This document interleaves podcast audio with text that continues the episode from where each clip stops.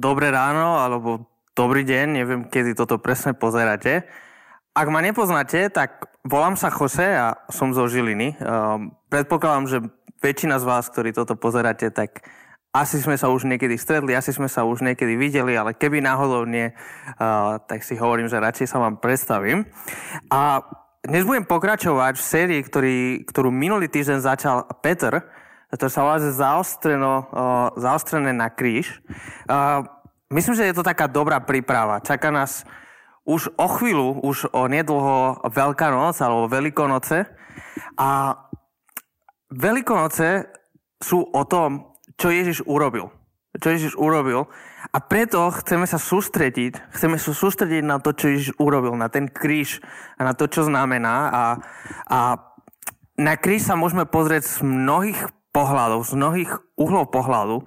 Je to ako keby taký diamant, ako keby taký drahokam, ktorý podľa toho, ako to otočíš, tak inak reflektuje to svetlo. A, a v tejto sérii sa pozeráme na štyri spôsoby, ako sa pozerať na kríž. A ja ešte neprezradím, že, že ako sa ja pozerám na kríž, alebo ako sa dnes budeme pozerať na kríž. Uh, pretože najprv by som chcel hovoriť o niečom, čo sa mi minule stalo. Uh, som, našiel, som si povedal, že táto fotka veľmi dobre reprezentuje, neviem kto sú, som to našiel na internete, ale táto fotka veľmi dobre reprezentuje niečo, čo sa stalo pred uh, nedávnom uh, u nás doma. S manželkou ľudskou sme mali hádku a ani nepoviem o čom, lebo mohol by som si vymyslieť akúkoľvek hadku, lebo to je niečo, čo sa občas stáva. a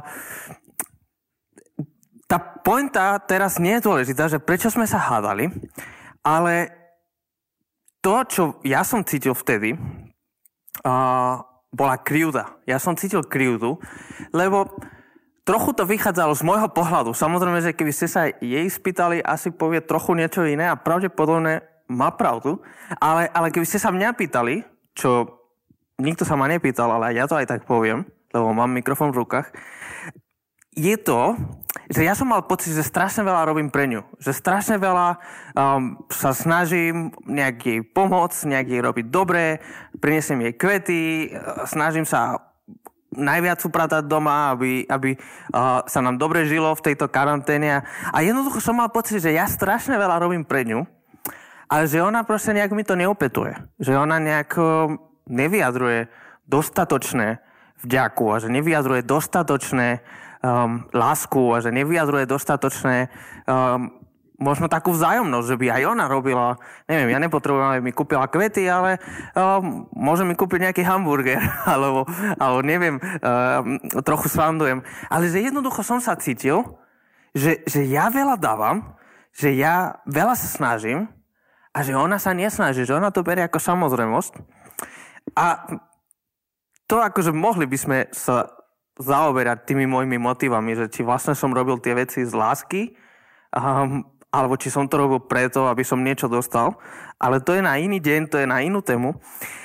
A fakt je, že som prežíval takú krivdu a, a taký, taký hnev, taký škaredý hnev proste v srdci.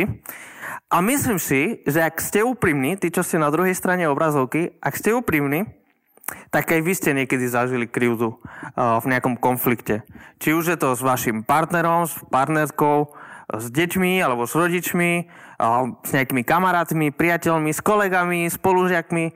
Skôr či neskôr, pokiaľ máte viac ako pár rokov, ste zažili nejakú krivdu, ste zažili nejaký pocit, krivdy voči niekomu inému. A o to viac si myslím, že teraz v karanténe alebo v lockdowne, kedy sme proste stále doma a sme stále s tými istými ľuďmi a viete, ako keď uh, prichádzame viac do kontaktu, tak tie iskry proste nejak uh, vybuchujú.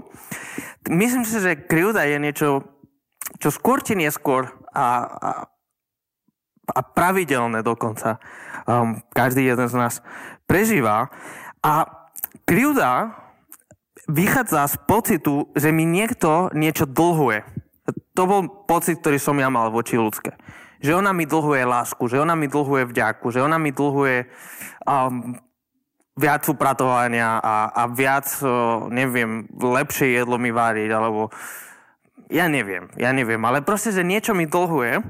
Uh, vychádza to z toho, krivda vychádza z toho, že nedostávam to, čo si myslím, že si zaslúžim.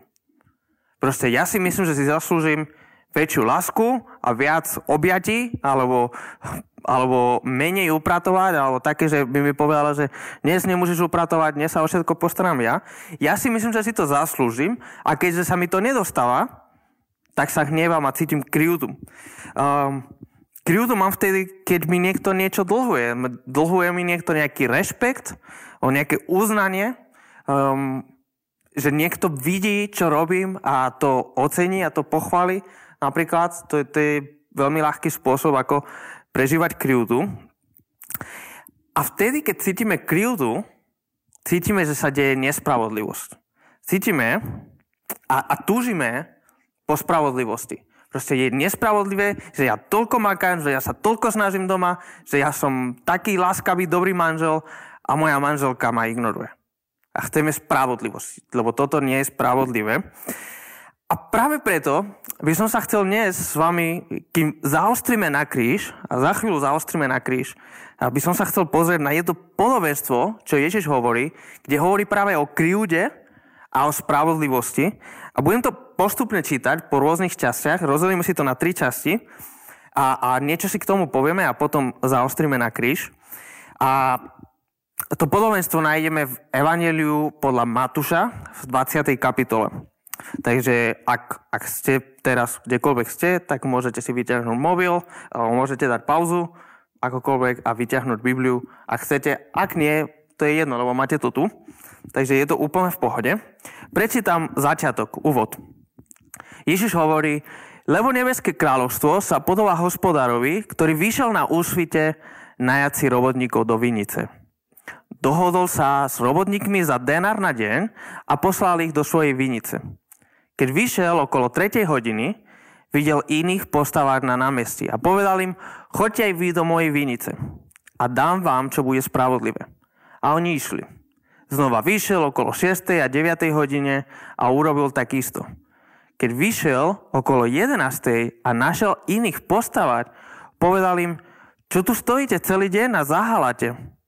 Povedali mu, keď nás nikto nenajal, hovorím, choďte aj vy do Vinice. Čiže máme tu niekoľko postav, máme tu hospodára, ktorý má nejakú vinicu a ktorý hľadá nejakých robotníkov, aby pracovali v jeho vinici. A ide niekoľkokrát na námestie, kde čakajú tí robotníci. To bol spôsob, ako fungovalo biznis v prvom storočí, že, že robotníci čakali na námestie, aby ich niekto najal, aby ich niekto najal aspoň na jeden deň robotu. Pracovali takto bez nejakej zmluvy, neboli tie rôzne zákonníky práce, ktoré nás neschránia. A možno tie časy sú trochu metúce pre nás. Tá tretia hodina, oni rátajú od 6. odkedy svita, čiže tretia hodina to znamená, že o 9. ráno. Potom, keď išli okolo 6. to je o 12. čiže akurát na obed, o 9. to je o 3 a o 11. niekde tu, že o 11. je o 5. A pracovný deň sa končil o 6. večer, keď už sa stmievalo a už sa nedalo pracovať. Um, to, čo tu vidíme, teda, že hospodár a vidíme robotníkov. A tí robotníci sú ľudia, ktorí potrebujú pomoc. Lebo existovali dva typy pracovníkov, keď to veľmi zjednodušíme, tak dva typy pracovníkov v tej dobe. Boli ľudia, ktorí vlastnili svoje vlastné polia a pracovali na nich a boli ľudia, ktorí nevlastnili polia. A v tomto prípade to, čo vidíme, je, že hospodár, ktorý vlastní polu, pole, ale nemusí pracovať, zrejme je bohatý, zrejme um, on, on už nemusí, on si, na, si môže najmať ľudí, ale tí, títo robotníci nemajú svoje vlastné pole a tým pádom musia každý deň stávať ráno a ísť na námestie a čakať, či ich niekto najme. A, a čakať s neistotou, že či dnes budem mať robotu alebo nie. Či dnes budem mať, a, a potom akože samozrejme, že výplata neprišla na začiatku mesiaca alebo po nejakom odpracovanom o, mesiaci, ale, ale každý deň sa platil. Na konci dňa sa platil. Um, sú to ľudia, ktorí potrebujú pomoc, lebo nemajú uh, pozemky, nemajú majetky. Čakajú tam každý deň a ak neznajdu robotu, tak budú mať čo priniesť domov a ako sa starať o rodinu. A Ak nenajdu si robotu na dnes, ak si ich nikto, nikto nenajme, tak nebudú mať čo priniesť domov. Sú to ľudia, ktorí potrebujú pomoc. A na začiatku bolo, že nebeské kráľovstvo sa podáva hospodárovi, ktorý bla bla bla. Nebeské kráľovstvo, to je, to je kľúčová veta pre Ježiša. Kedykoľvek Ježiš hovorí v evaneliách o nebeskom alebo o Božom kráľovstve, hovorí o spôsobe, hovorí o svete, v ktorom Ježiš je král. Hovorí, že takto vyzerajú veci, keby ja som rozhodol. Ježiš hovorí, že takto funguje svet, takto bude fungovať svet, ak mňa zvolíte. Keby som to dal do dnešnej reči. Takto funguje svet, v ktorom ja rozhodujem o tom, v ktorom ja riadím svet. Čiže toto podobenstvo ukazuje, že ako si predstavuje Ježiš svet. vidíme tu ľudí, teda vidíme tu hospodára, ktorý má pozemky, majetok. Vidíme tu ľudí, ktorí potrebujú pomoc. A teda ten hospodár sa dohodne s nimi na spravodlivú výplatu čítali sme tam, že sa dohodol na, de, na denár za deň. To, to, je, to bola klasická odmena za jeden deň roboty, uh, jeden denár. Um, čiže neviem, aká je mzda v Česku, uh, lebo veľmi neovládam koruny, ale, ale proste predstavte si, že tá cena práce za ten jeden deň roboty. Takto sa dohodol. Dohodol sa spravodlivo, n- nedali menej, dali im toľko, koľko potrebovali. Ale dohodol sa s tými prvými toľko, koľko potrebovali. Zatiaľ všetko dobré, ten príbeh dáva smysel, ale tu príde zvrat. Keď sa zvečerilo, povedal majiteľ vinice svojmu správcovi. Zavolaj robotníkov a vyplatím mzdu všetkým od posledných až po prvých. Keď prišli tí, čo boli najatí o 11. hodine, dostali po denári. Tí, čo prišli prví, si mysleli, že dostanú viac. No aj oni dostali po denári. Vzali ho, ale reptali proti hospodárovi. Títo poslední pracovali jedinú hodinu, ale ty si ich postavil na roveň nám, čo sme znášali bremenu a horúčavú dňa. Takže koniec pracovného dňa, ide sa vyplatiť a zrazu miesto toho, aby hospodár, a vlastne hospodár má aj svojho správcu, takže nielen, že on nepracuje, ale ešte má aj človek, ktorý mu rieši všetky financie. Tento hospodár sa má dobre, uh, má dostatok. Um, patrilo by sa najprv zavolať tých, ktorí pracovali celý deň. Oni viac si odmakali a nech môžu ísť čo najskôr domov. Ale o to viac, ak ten hospodár plánuje, lebo potom vidíme, a vlastne my vieme, keď toto už počúvame, že tí, ktorí pracovali najmenej, tí, čo pracovali jednu hodinu, dostali denar. Ty, proste, ty vieš, že to spôsobí konflikty. Ty vieš, že to spôsobí krivdu. Ty ako hospodár to vieš, že to spraví problémy. Radšej, keby, keby ten hospodár chcel sa vyhýbať konfliktom, tak najprv vyplatil tých, ktorí pracovali celý deň, dal im ten denar, čo im slúbil, tí by odišli šťastní, a už keď už tam nie sú a nemôžu vidieť, tak začne vyplatiť celý denár pre tých, čo prišli o 9., o 12., o 3. a o 5. A nech to nikto nevidí, nech tí ostatní nevidú, nevidia, koľko som vám vyplatil. To je to, čo by som ja robil. Ja celkom nemám rád konflikty s ľuďmi, ja sa celkom vyhývam konfliktom. A toto by som ja robil. Ale hospodár to nerobí. Hospodár zaplatí prekvapivú výplatu. A hospodár je extrémne stedrý s tými, čo pracovali najmenej. Tí, čo pracovali jednu hodinu, dostanú toľko, ako keby pracovali celý deň. To je extré, extrémne stedre. To, nikto by to nerobil. Normálne by to bolo, že ak, ak tá práca um, za, jednu, za, teda za 12 hodín je jeden denár, tak tí, čo pracovali jednu hodinu, tak by mali dostať jednu lomeno 12. Proste len, len tú jednu časť. A ten hospodár by si ušetril peniaze. Ale ten hospodár, jemu nie ide o to ušetriť peniaze, jemu ide o to byť stedrý. A on je stedrý. A tým pádom, keďže to vidia, keďže najprv vyplatí tých, čo pracovali len jednu hodinu a tí, čo pracovali 12, to vidia, tak oni začnú tak rozmýšľať, že počkaj, ak tí, čo pracovali jednu hodinu, no, nevedia matematiku, ak tí, čo pracovali jednu hodinu, dostali jeden denár, tak my sme pracovali 12 hodín, my dostaneme 12 denárov.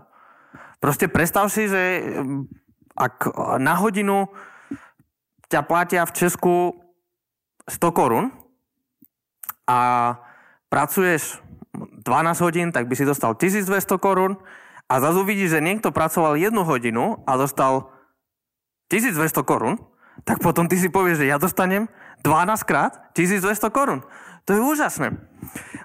Zrazu tí, čo pracovali veľa, zmenia svoje očakávania. Oni sa najprv dohodli za jeden denár, ale si povedia, že fú, oni dostali toľko peňazí, tak my dostaneme 12 krát toľko. Um, proste vidia, že hospodár je stedrý s ostatnými, tak si povedia, že aj ja dostanem viac. No, nedostanú a začnú sa stiažovať. Začnú sa stiažovať a na, vtedy, keď začnú sa stiažovať, reptať, tak hospodár ich konfrontuje. A hospodár povedal jednému z nich, priateľu, nekriúdim ti. Nedohodol si sa so mnou za denár? Vezmi, čo je tvoje a choď. Ja však chcem tomuto poslednému dať toľko, koľko tebe. Nemám vás za právo urobiť so svojím, čo chcem, alebo zazeráš na mňa, že som dobrý tak budú poslední prví a prvý poslední. Predstav si, že sa niekto na teba hneva za to, že si dobrý. Proste to je to, čo vidíme v tomto príbehu. Že hospodár je stedrý a ten robotník zazera na neho, pozera sa zle na neho kvôli tomu, že je dobrý a stedrý. Uh, títo robotníci, ktorí boli tam už od rána, už od 7 rána, prežívajú krivdu zo stedrosti hospodára. um, hospodár, ho, hos, uh, hospodár im nekriúdi. Keď sa pozrieme späť na úplne prvý text, tak tam bolo, že sa dohodol s nimi za denár na deň a dostali denár. Toľko sme sa dohodli, toľko ste dostali. Napriek tomu cítia krivdu, lebo dostali len to, na čo sa dohodli. Um, a tu vidíme, že krivda vychádza z pocitu, nie zo skutočnosti. Oni majú pocit, že sa deje tu nespravodlivosť. Ale nič nespravodlivé sa nedieje. Um, problém tu je, že robotníci upravili svoje očakávania len preto, že videli stedrosť hospodára. A len preto, že videli stedrosť hospodára, si povedali, že tak asi s nami bude stedrejší. Ale hospodár robil presne to, na čom sa dohodli. A, a proste ich krivda nie je správna, nie je správne postavená. Je falošná, je len založená na ich pocitu. A tu by som rozdielil medzi ferovosťou a spravodlivosťou. Lebo pravda je, že hospodár nie je férový. Hospodár nie je férový v tomto príbehu. Fér by bolo, buď aby tí prví dostali 12 denárov a tí poslední 1 denár, alebo fér by bolo, aby tí prví dostali jeden denár a tí poslední dostali jednu dvanastinu toho. To by bolo fair. Jednak jednej. Proste uh, všetci rovnaký meter. To by bolo fair, ale to, čo je tu hospodár, hospodár nie je fair, ale je spravodlivý.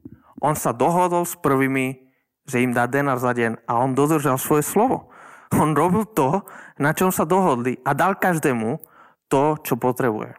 Lebo aj ten, čo pracoval jednu hodinu, má doma svoju rodinu, ktorú potrebuje krmiť, o ktorú potrebuje sa starať a dá im dá tým posledným, čo pracovali len jednu, alebo možno 3, alebo 6 hodín, alebo 9 hodín, dá im to, čo potrebujú. To je spravodlivosť. Nie je to férové, nie je to fér, ale je to spravodlivé. A možno taká otázka je, že kto si ty v tomto príbehu?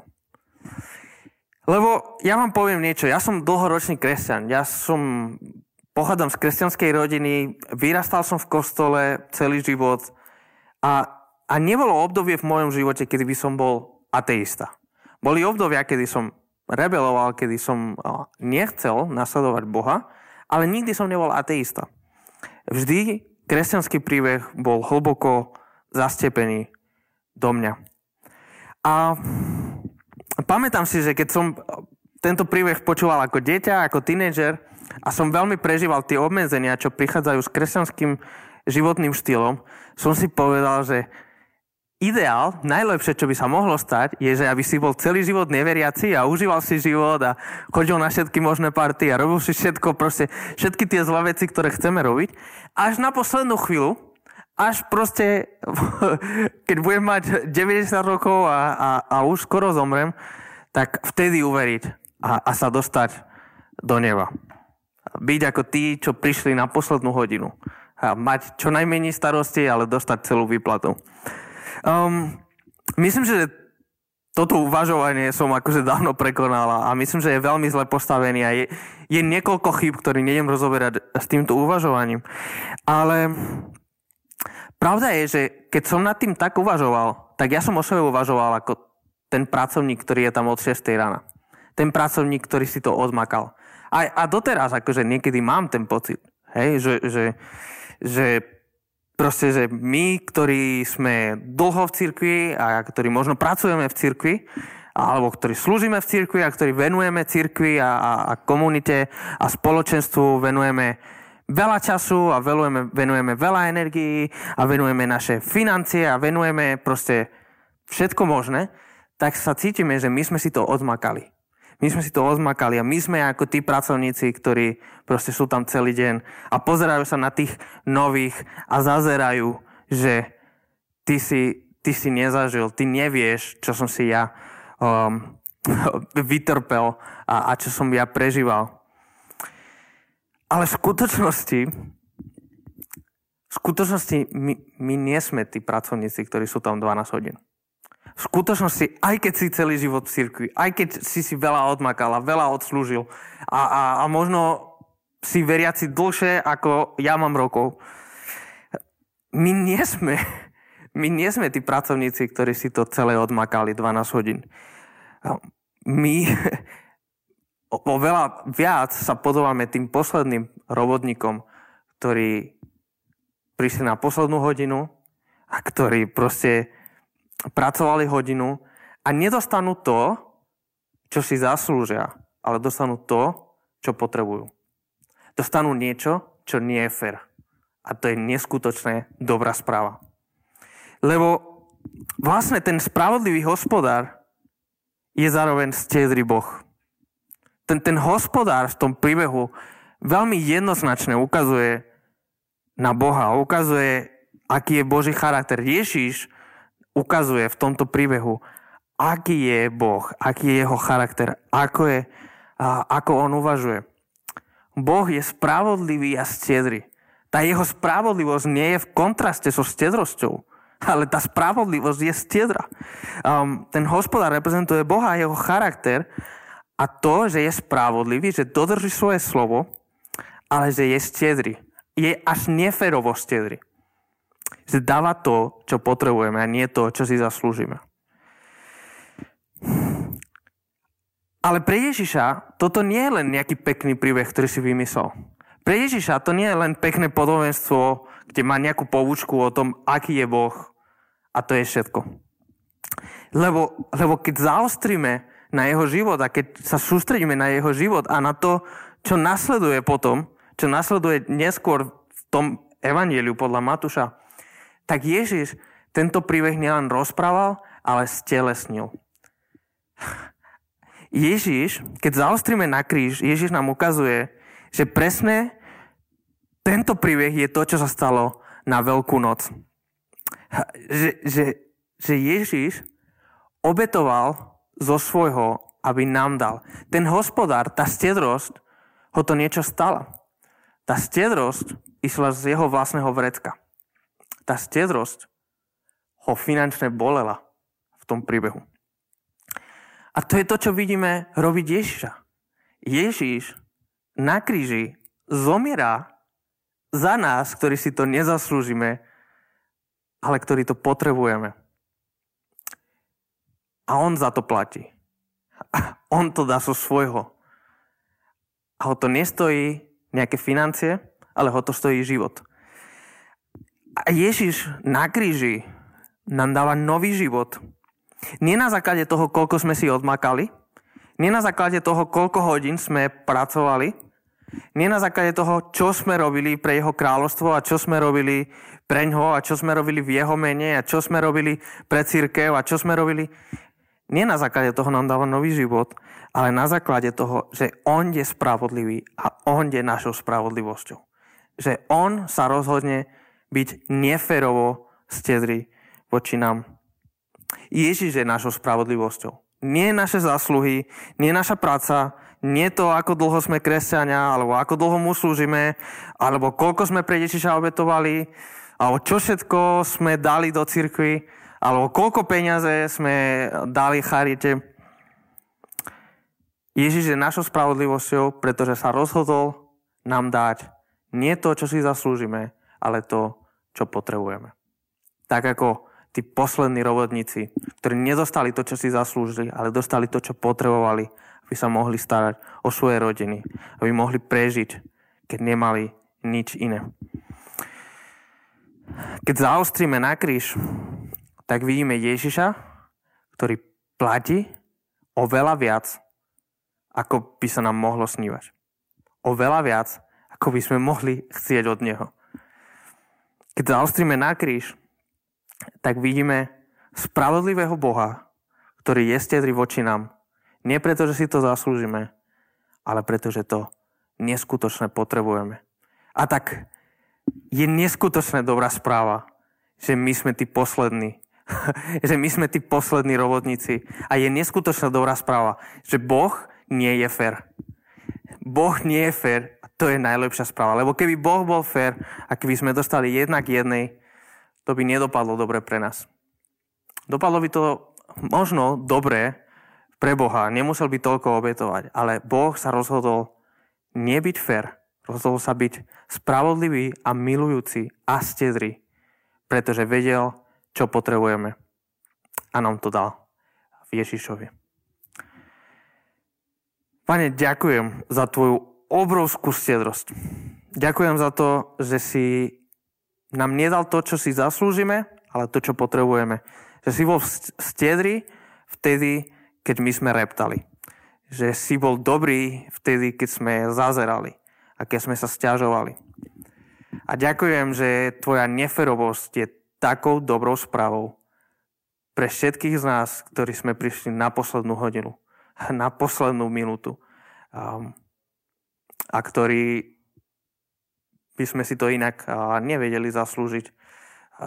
Alebo dokonca by sme si povedali, že keď si toľko odmakáme, keď si toľko ozdrobíme, tak si to zaslúžime. Ďakujem, že, že ty to nedávaš tým, čo si to zaslúžia.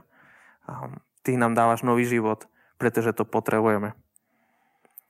Tak ďakujem za tvoju stiedrosť, ktorú vidíme aj v tomto príbehu, ale ktorú vidíme o to viac stelesnenú na kríži a na udalostiach Veľkej noci, na ktoré sa teraz pripravujeme. Amen.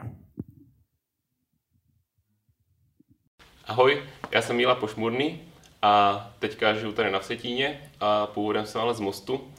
Já jsem vyrůstal v křesťanské rodině, kde jsem až do svých 19 let úspěšně vzdoroval, až jsem pak nakonec uvěřil, když mi bylo 19 let a tehdy jsem si říkal, tak teď jsem křesťan a chci být správný křesťan, takže jsem se kouknul kolem sebe na lidi, co dělají křesťani a začal jsem je napodobovat.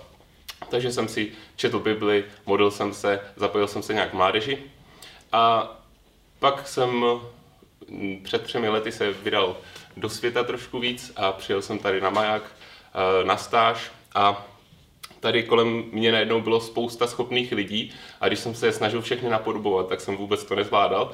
A furt jsem si připadal jako, že nejsem ještě dostatečně dobrý křesťan a furt jsem hledal, kde bych mohl být jako víc lepší křesťan. A, takže jsem si ten tlak vlastně na sebe ještě zvýšil. A největší změna pro mě přišla potom asi před rokem a půl, kdy jsem upadl do jakési takové apatie, letargie, nechtěl jsem nic dělat, přestal jsem eh, dělat věci, které jsem chtěl dělat a bylo pro mě těžké i vůbec jako se stýkat s lidma. A tehdy jsem se cítil jako nejhorší křesťan, jaký jsem kdy mohl být. A až jsem se, skoro, až jsem se pak i bál přijít za Bohem v modlitbě a říct mu prostě, že se potýkám s nějakýma věcma, protože jsem si nepřipadal být hoden na to, abych vůbec za Bohem přišel. Jenže Bůh nás nemiluje na základě toho, co děláme a toho, jak jsme dobří křesťané. A on mi to slíbil už na začátku, když jsem uvěřil v něj, že mě neopustí a já mám takový verš, který je, nebo verš, takovou pasáž v Bibli, která je mi hodně blízká, protože skrz to jsem tak nějak i uvěřil, je to z Římanům 8. kapitoly, 31. verš až do konce. Tak já bych to tak na závěr přečetl, protože to myslím si hezky ukazuje, jak Bůh nás má rád. Je-li Bůh pro nás, kdo je proti nám? On neušetřil vlastního syna, ale za nás za všechny ho vydal. Jak by nám spolu s ním nedaroval všechno? Kdo bude žalovat na boží vyvolené? Vždyť Bůh je ten, kdo ospravedlňuje. Kdo je ten, který je odsoudí? Vždyť Kristus Ježíš, který zemřel a byl i skříšen z mrtvých, je na pravici Boží a přimlouvá se za nás. Kdo nás odloučí od Kristovy lásky? Soužení nebo úzkost pro následování nebo hlad, nahota, nebezpečí nebo meč? A já bych si tady přidal, nebo letargie, apatie a moje neschopnost dělat cokoliv? Ale v tom všem dokonale vítězíme skrze toho, který si nás zamiloval. Jsem přesvědčen, že ani smrt, ani život, ani andělé, ani mocnosti, ani přítomnost, ani budoucnost, ani moci, ani výšiny, ani výšina, ani hlubina, ani žádné jiné stvoření nás nebude moci odloučit od boží lásky, která je v Kristu Ježíši, našem pánu.